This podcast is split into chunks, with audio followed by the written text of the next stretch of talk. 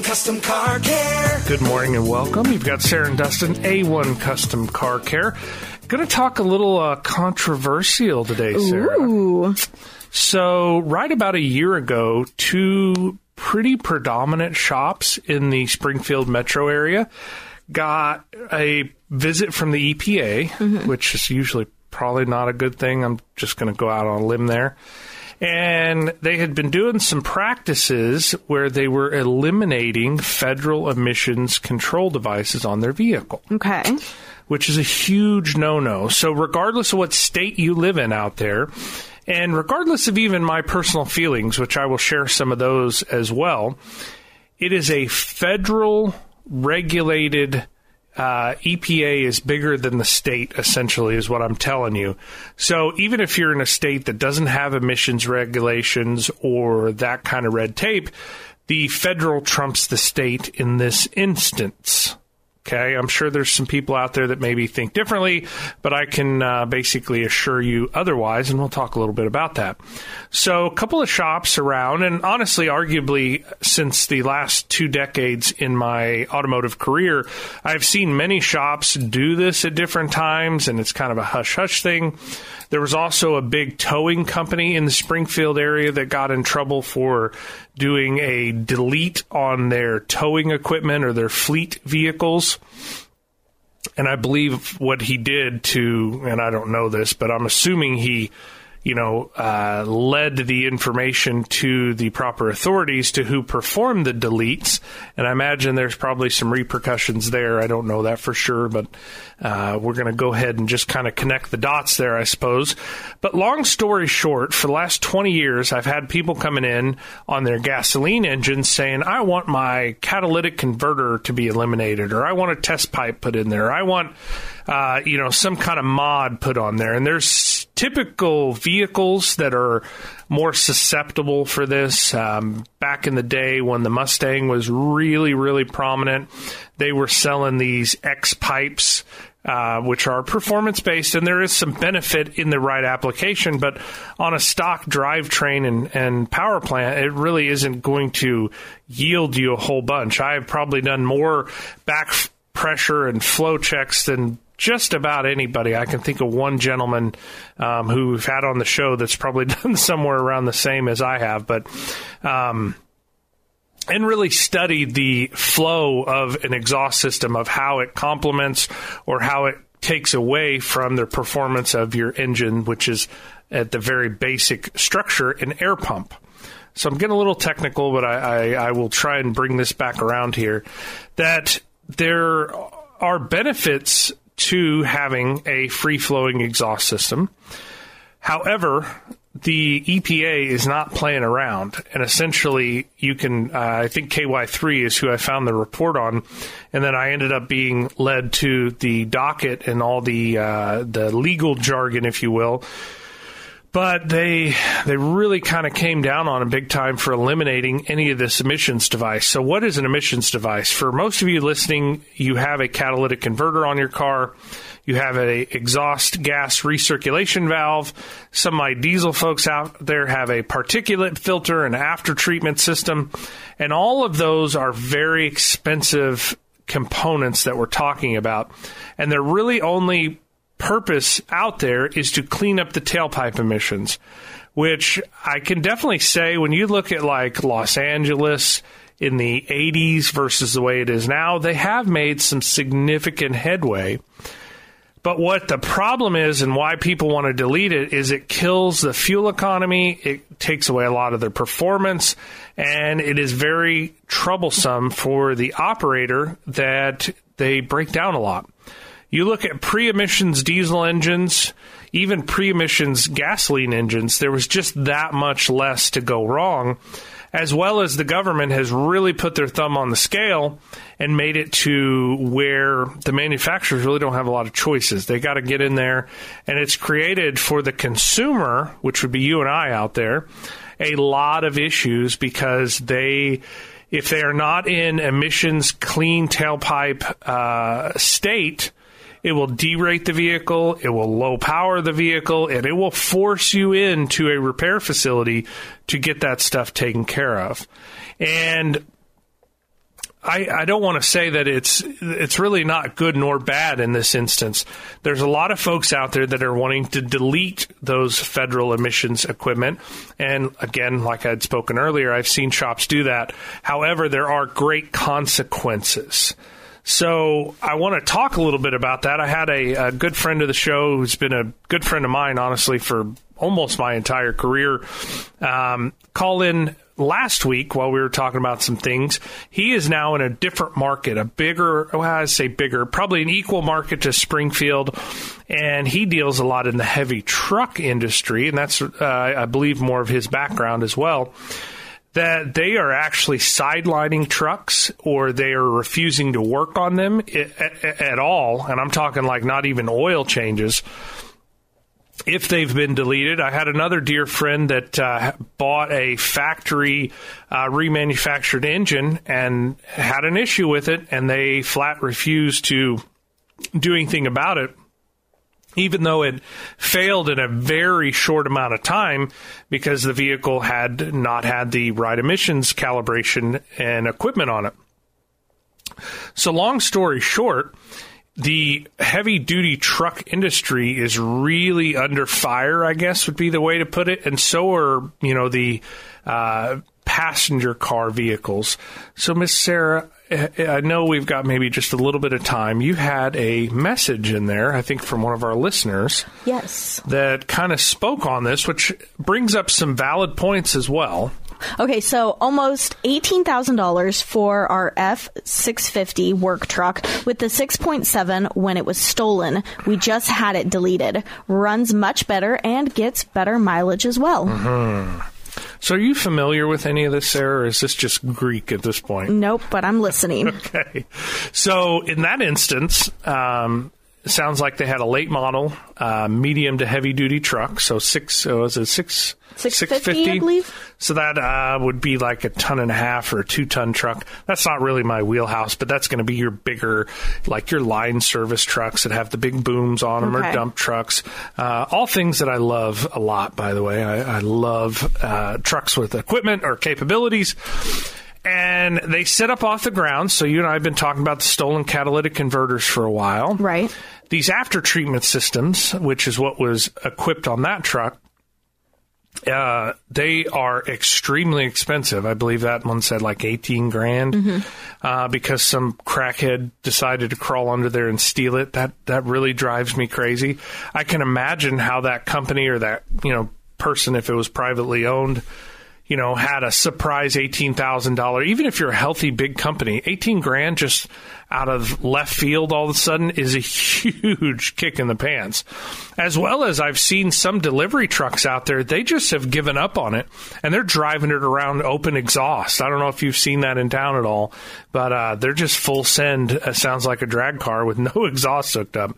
But in this instance, they talked about just deleting it, which obviously, like in the physical part of it, it is possible, but it uh, if you get busted, you're going to pay the price, and that eighteen grand may be a cheap drop in the bucket, especially if you are a company.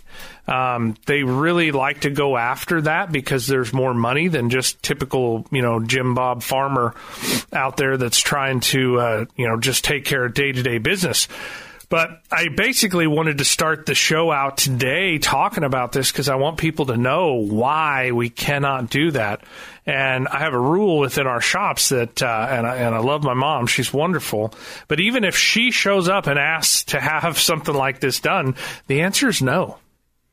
We're not doing it. And it's not because uh, this gentleman or, or lady, whoever sent in the message, is right. The truck will run better. However, in this instance, the juice is not worth the squeeze. Essentially, the consequences for the person doing it or the company doing it is humongous.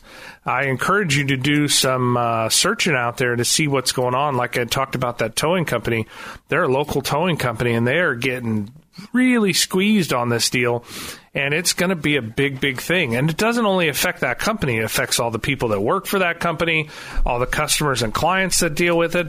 Uh, you know if they can pull through it on the other side more power to them but to re-equip all of their trucks with a after treatment system is not going to be a cheap endeavor. As well I'm seeing a lot of folks try and keep their older non emissions trucks and cars on the road longer, which I think is a great play. I'll be honest, I'm in the same boat.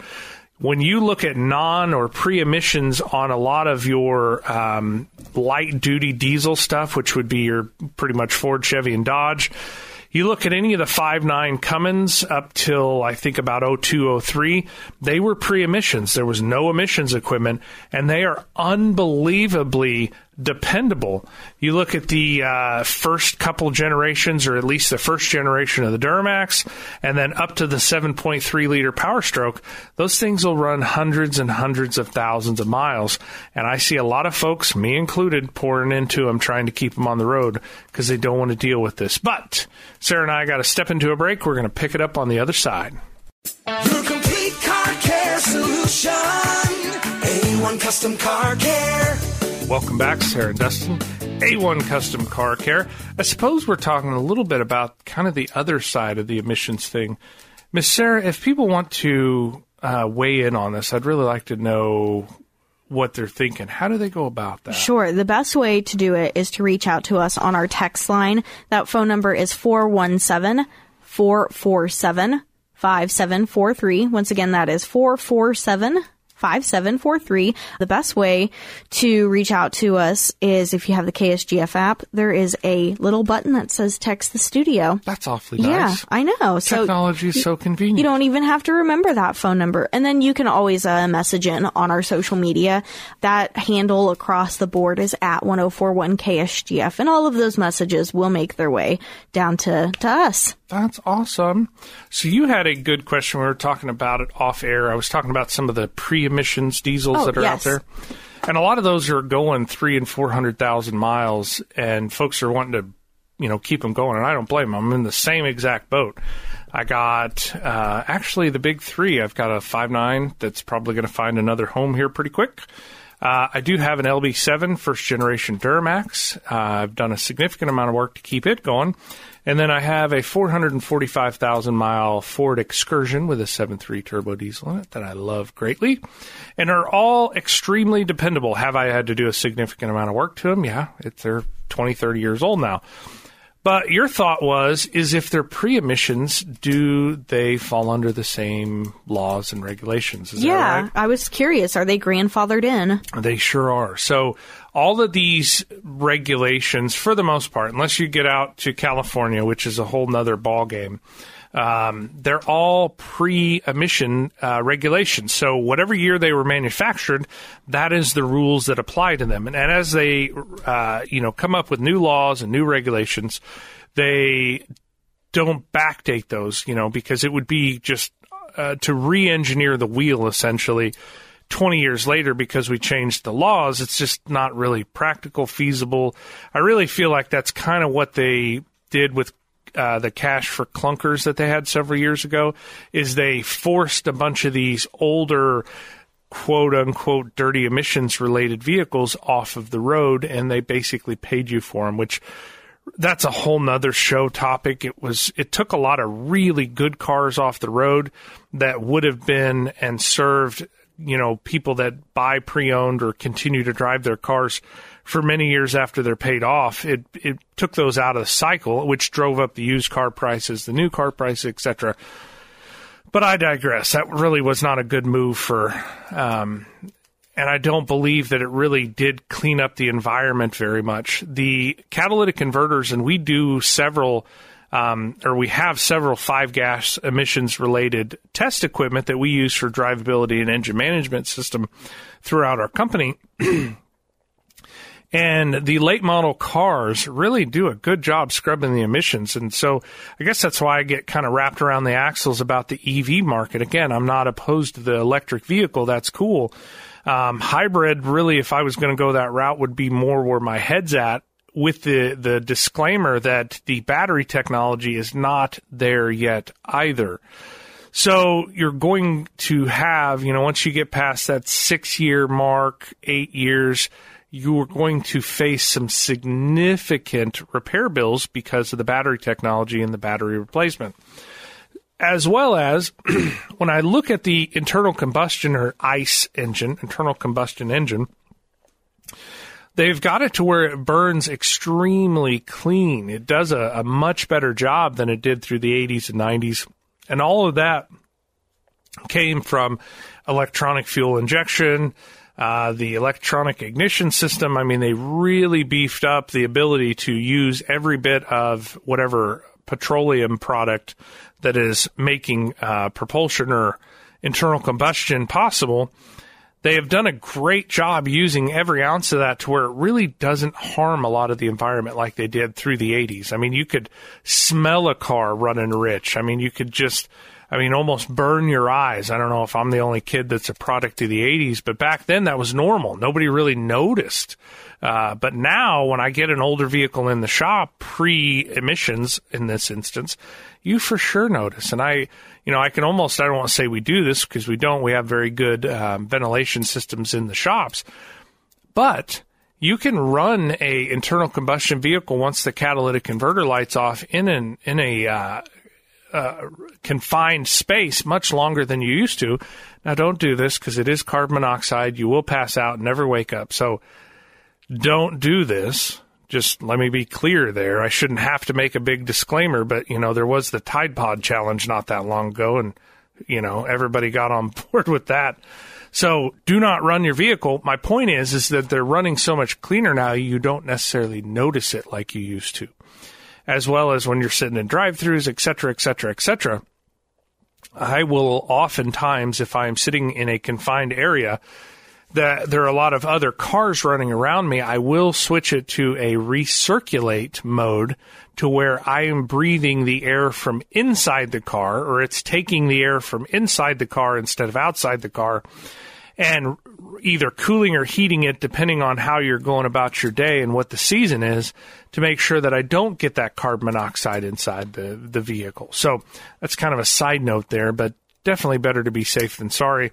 And if you have an exhaust leak, you need to get it fixed because that's going to give you issues. My uh, point before I got down that rabbit trail, I guess, which I still think is important to why we went there, is if you are going to delete your vehicle, you potentially will face some serious consequences, and it's no longer as uh, inconspicuous as it once was. If you're rolling coal and just black smoke coming out your diesel, definitely going to get some attention. I know of a gentleman or an article that happened in the state of New York where he had tried to sell, and they found it on social media. His deleted, I believe it was a Dodge, if I remember right and it, they literally cracked down so hard on him about that that he could not sell it. He could not register it in another state.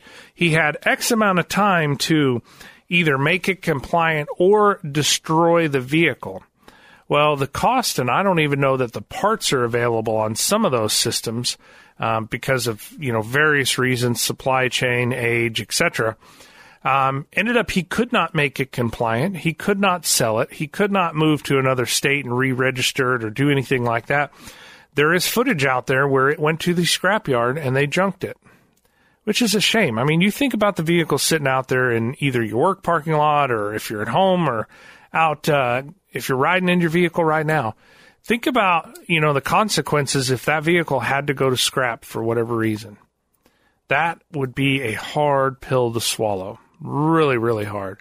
I definitely get emotionally attached, I suppose, to my vehicles. They become part of kind of my persona, if you will, and my capability. Um, you know, if if all you need to do is be a you know kind of a grocery getter, good fuel economy, man, that's awesome. Um, that's definitely something that I factor into you know the vehicles that our homestead has.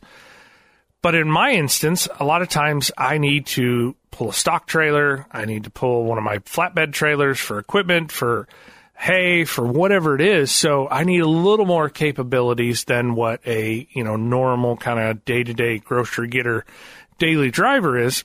And if I had to lose one of those vehicles, I'd be in a bad spot because I wouldn't be able to take care of my livestock, wouldn't be able to tow and haul some of the equipment that I need it just would really put me in a spot. So I can't imagine having to send one of my vehicles to the scrap because the EPA came down and said, hey, nope, you ain't doing that no more. And there was a lot of people that used to be out there on some of the social medias, TikTok and uh, oh YouTube, etc., that talked and showed a lot about this information, and that has all been removed. Uh, or at least the majority of it, as well as a lot of people, they'll flat tell you, even if they quote unquote were going to do it, it ain't happening now. So it's uh, one of those things that you had better be proactive as much as possible and making sure that uh, you're crossing your T's and dotting your I's, as well as be mindful of what it is you're you're uh, purchasing. I have talked many times here on the show. You guys are probably sick of hearing about it because one of these days I'll actually pull the trigger on it. But I've been kind of doing my homework about a later model, lower miles diesel vehicle to do some of the towing that I talked about earlier. And I'm just not quite there yet. Uh, I'm, I'm, at the point that, uh, you know, seventy, eighty thousand dollars for a truck really just isn't that appealing. Even a used truck, I've been looking around, found some, you know, decent deals out there, fifty-two, fifty-seven thousand.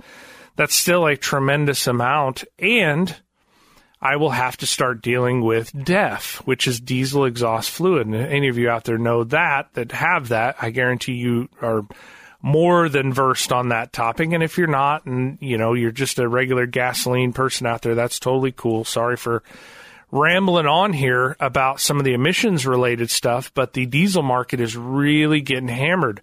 As well as that's what transports most of the goods you and I buy out there. The just in time inventory strategy is a big part of American uh, transit system, as well as I've got several drivers that I talk to that a lot of companies use those rolling trucks as a little bit of a warehouse. They will have so much freight in transit that they can calculate that, hey, if I'm shipping stuff here and yonder, that that is housing a lot of our goods and they're trying to, you know, plan accordingly, which I can only imagine those logistics managers, I tip my hat to you because holy cow, I want nothing to do with that. However, I appreciate when you all do a good job that when I go in and I need something at a store, it's there. So the reason I bring this up for the big truck manufacturing, the just-in-time inventory, et cetera, et cetera, et cetera, is that all that drives up the prices. So not only do we have high diesel prices or higher diesel prices than we did three and a half, three-ish years ago, we are now uh, forcing our drivers to pay for diesel exhaust fluid and all the repairs that go along with those. So some of our older drivers out there, they're still running their old mechanical equipment that don't have this, and their overhead is much lower, but that is getting far and far in between. But Sarah and I need to step into another break. We're going to be right back after this. Your complete car care solution. A1 Custom Car Care. Welcome back, Sarah Dustin, A1 Custom Car Care. Miss Sarah, you were pointing out that I am um, running away with this thing. That's okay. I don't understand it. That's fine. There's listeners that are following right along. This is a Dustin show today, and that's okay. You know, we all we all uh, take turns, I suppose. So. That's right. Uh, something that came up the other day that you and I have actually talked about quite a bit is the Carrington event. Do you recall that? Oh, uh, yes. Coronal mass ejection that happened. I think it was in the early 1900s, if I remember right. Possibly one hit, uh, I think, a few weeks back in the uh, upper area of Wisconsin. I believe they had some Oh, power outages no there. kidding? Um, there was a big solar event, and, and this will tie into some of that diesel stuff. But the older diesels, as a caveat to some of the discussion that we're having today, and bear with me, I'm going to get my tinfoil hat out a little bit. Um, you know, I think the old saying is, uh, "Are you really paranoid, or if they are out to get you, or you know, you're only uh, paranoid until it comes true." Well, my point in all that is there's still a lot of diesel engines out there that are mechanically driven. So my Gen 1 uh, 12 valve Dodge, the uh, IDI Fords, and then probably the Detroit that was back in the day in some of the Chevrolets. Now, I'm not overly uh, versed on that old Detroit. I'm assuming it is a uh, uh, a mechanical truck, but there are still a lot of the dump trucks running around uh, that are mechanical. There's some of the over over the road trucks out there that are mechanical. The reason that I bring all this up is kind of a side note to the plus and value of some of those older uh, vehicles out there, and I'm talking diesel at least in this instance. We can talk gas engines and EMP proof there if you want. But my point is, is with those mechanical ones, there's nothing that's going to shut them down. So you could have a EMP, you could have a coronal mass ejection or CME, if you will, out there, And uh, if you guys have some input in this, Sarah left you the information of how to send this to us. I'd love to hear about it. But that is a bonus, essentially, to having an older mechanical diesel engine. Not only will it run off of number two diesel or even kerosene if you have to, um, but I've seen a lot of those old diesels, once they get them running, they can run off of vegetable oil. Um, I don't necessarily recommend that. It's not fantastic for the injection system. You must filter it. You must do your best to make it a good, clean, burnable fuel. You don't want like French fries and trash going into your fuel system. But you can run those off alternate fuels, essentially, is what I'm getting at. So if that's something that even kind of, you know, trips your trigger a little bit or something you're thinking about, um, if you've got an older diesel, it may be worth putting a little bit in to keep it in a good running order, regardless of, you know, they are not as powerful as late model engines, nor as fuel efficient. However, they will do some amazing things, and that's kind of a bonus. And I like, like I said, I like diversity, I like capability.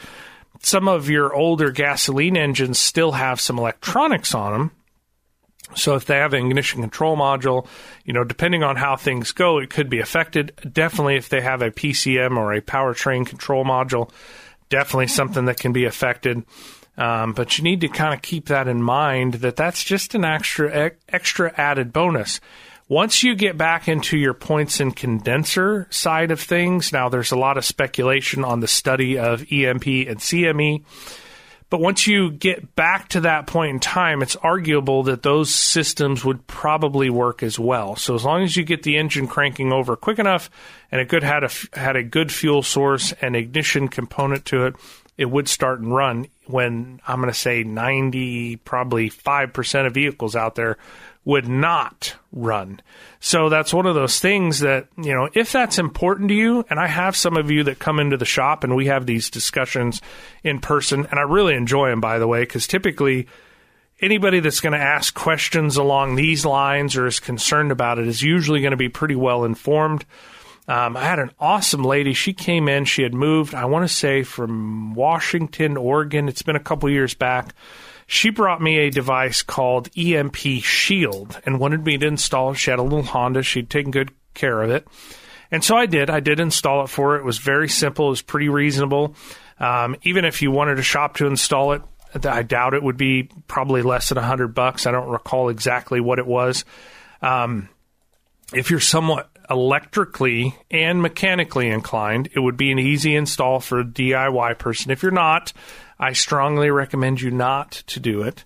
But essentially, what the system claims to do, and I did a lot of research on it at that point in time, that it allows once the electrical system of the vehicle picks up enough electronic energy that it opens kind of like a resettable fuse, or it allows it to dump the excess electricity that's being received through the airways off of your vehicle so it doesn't fry your sensitive electronics. So um, I'm not overly educated on this, but the way I understand it is uh, Tesla, the original Tesla, Nikola Tesla, back in the day, figured out a wireless way to transfer electricity over the airwaves. So instead of all the power poles and lines that we have today, um, of course, this information was lost or, you know, put in a dark hole where nobody will find it. I'm not sure which. But before he passed, supposedly he was able to uh, perfect this where he could send electricity wirelessly, which is super cool. Um, that essentially is how an EMP works is there's so much electricity in the air being bombarded and received to your electronics that you it fries or it overloads them. So in my thought is that Nikola Tesla had this figured out at one point and could control it or regulate it that if it works for an EMP or a CME, it would work in our day to day lives as well. Now, the power grid and all the investment there, I guarantee they're not going to want to walk away from very quickly and easily. But the premise or the information, I guess, I'm processing the same way. So, whether that EMP shield, please do your own research. I would love some feedback on this to see kind of what you guys are thinking. Um, of how to protect your your vehicles, your sensitive electronics. Um, just kind of a side note, a prepper's tip, if you will. Um, for smaller electronics, probably one of the very best Faraday cages is your microwave in your house. Okay. Um, it is designed to shield those waves internally when it's cooking. So obviously, if you put something in there, don't you know unplug it so nobody turns it on. But uh, if you need or there's a heads up for some reason that something's going on, if you want to shield radios, phones, sensitive electronics, especially that have receivers or antennas in them, your microwave is a built in Faraday cage, and I believe it'll probably do a pretty good job. Your bigger items, they sell, and I think they're fairly expensive. They sell Faraday bags. There's YouTube videos out there how to make your own Faraday cage. If you've got some information on what to do with that, uh, that would be awesome. Because uh, essentially, it is a it is a steel box or a metal lined box. I know they can use copper and some different metals, but just for the simplicity's sake, bear with me. And they can line or surround a sensitive electronic, not allow it to touch it or be conductive to it and it will shield and allow the waves to go around it instead of penetrate into it.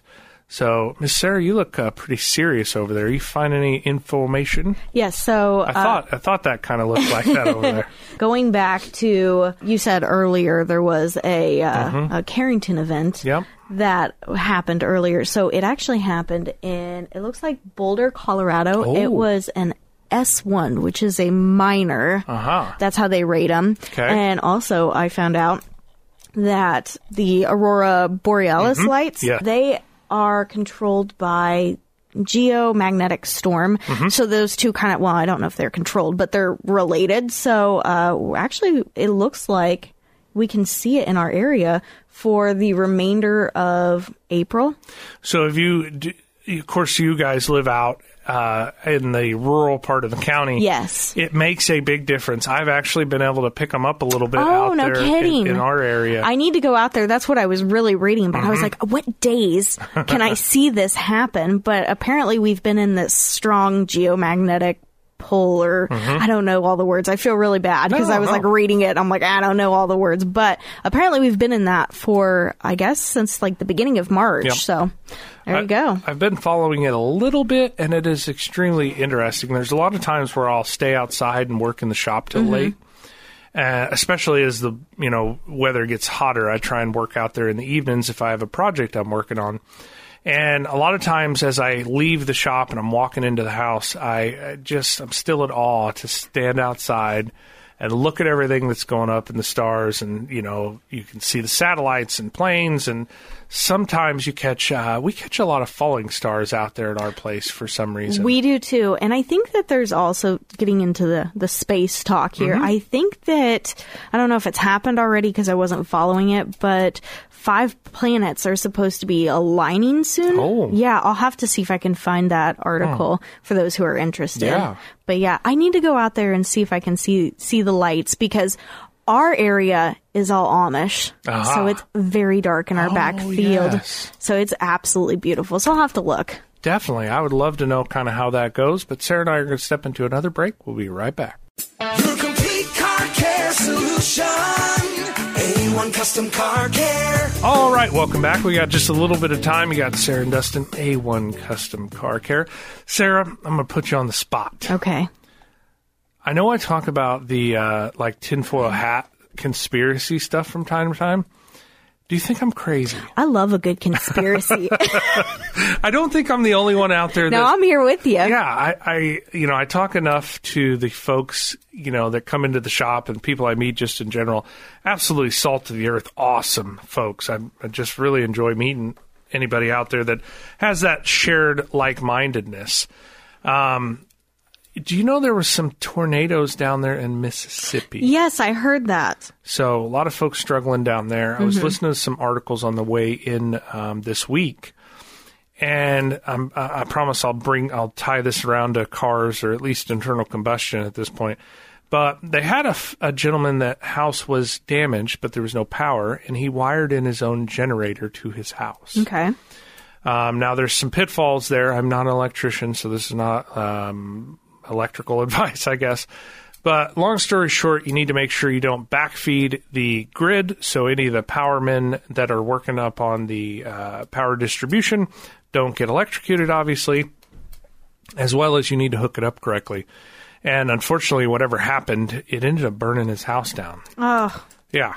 So not only did he run into, you know, bad storms and probably lost a significant amount, but, you know, this, whatever happened with this generator, I'm not sure exactly what the details were, but it ended up burning his house down. And then uh, I, I talk about the ice storm quite a quite a bit, which is the end of 06, beginning of 07 here in the uh, Springfield, excuse me, metro area.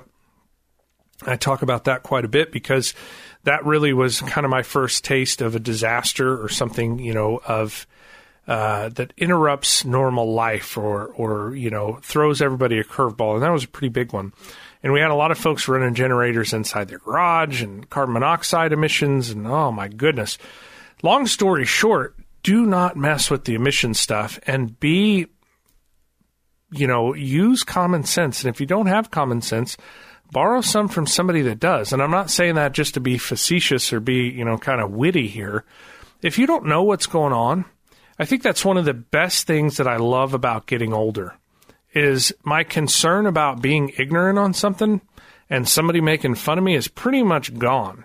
Now, when I was younger, I didn't want to seem stupid. I didn't want to raise my hand and ask stupid questions. I mean, you know, I think we all go through that. But as I get older, if there's things that I don't know and there's somebody that's better off or more versed in that area, now you have to be selective. Don't take advice from dumb people. I, I think that goes without saying, but I felt like I needed to put that in here. Is that if I'm not versed on something, here's a prime example. I am not an attorney. I don't play one on TV. I don't write a blog about being an attorney. When I got legal questions, you had better know that I am reaching out to Kyle Wyatt. That's exactly who I'm going to call.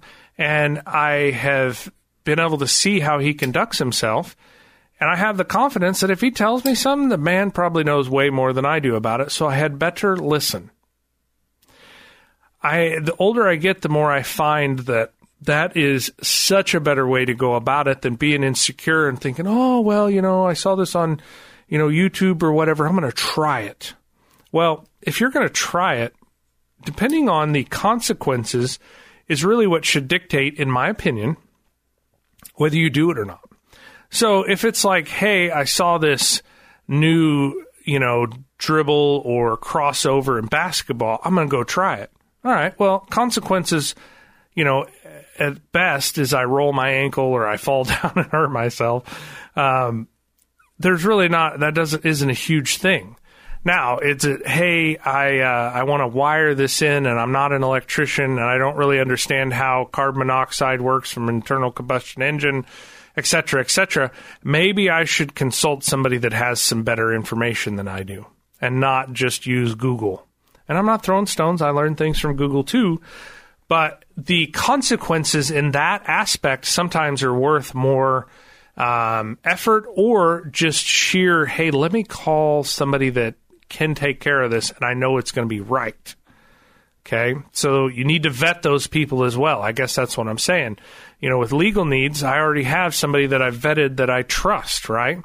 So if I need to call an electrician, I don't really know off the top of my head. Nope, I take that back. I do. Um, there's a couple of guys with, uh, uh, I believe it's Fat Boy Electric here in Springfield. Harley is one of the main dudes. Man, that guy has been so informed versus other electrical companies that I dealt with.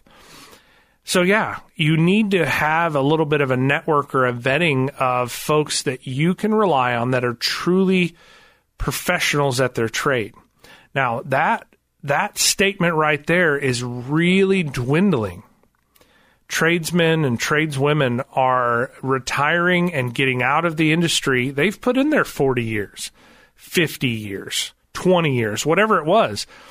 When I got into the automotive industry, I wanted to be a tradesman since I was a little kid. I never felt like me not going to college or doing any of that was, you know, a detriment by any means. And if you went to college, more power to you. I hope and pray that whatever you studied for, that is actually what you're doing for a living. Because if you have student loans on debt for an industry that you didn't even get into, holy cow, that's got to be a hard pill to swallow to pay those student loans every year. But I digress. I went to a trade school. And as my kids are getting older, whether they go to college or trade school, I really don't care either way. Whatever they feel is going to get some kind of enjoyment out of their profession or their chosen profession, do it. But do something. Okay? So if you have a tradesperson that you know, I've got a couple of cousins that are just rock star plumbers here in town. I mean, those guys are fantastic. I'm very thankful to know those fellows like I said, the electrician, the attorney. Uh, I've got a great doctor friend. Uh, I haven't talked to her in years, but we were pretty close when we were in high school. Absolute fantastic doctor here in Springfield. Thankfully, we happened to run into her when we were kind of in dire straits with our little girl and just happened to see her in the ER. She made sure that we got great care and took serious action, and that helped us in a really bad spot that's one of those times, at least in my experience, that I think there's definitely somebody looking out for you as long as you're living the, the right life. You reap what you sow. If you're a dirtbag and you're a drug dealer, you're probably going to reap a bunch of what dirtbag and drug dealers get. If you're a contributing member to society, you don't just live in the virtual space. You're out there interacting with people. Not all those interactions are great. Some of them don't go well if you're not doing anything, nothing's ever going to go wrong. And A1 Custom, we do a lot. And so sometimes things happen. But I'm very thankful to be surrounded with by a bunch of people that take that seriously. And that, hey, when I get in a spot and I don't know what's going on with a car, because contrary to popular belief, I don't just know what's broke on your car when you pull on the lot or you call us in the in the uh, store and I get you on the phone.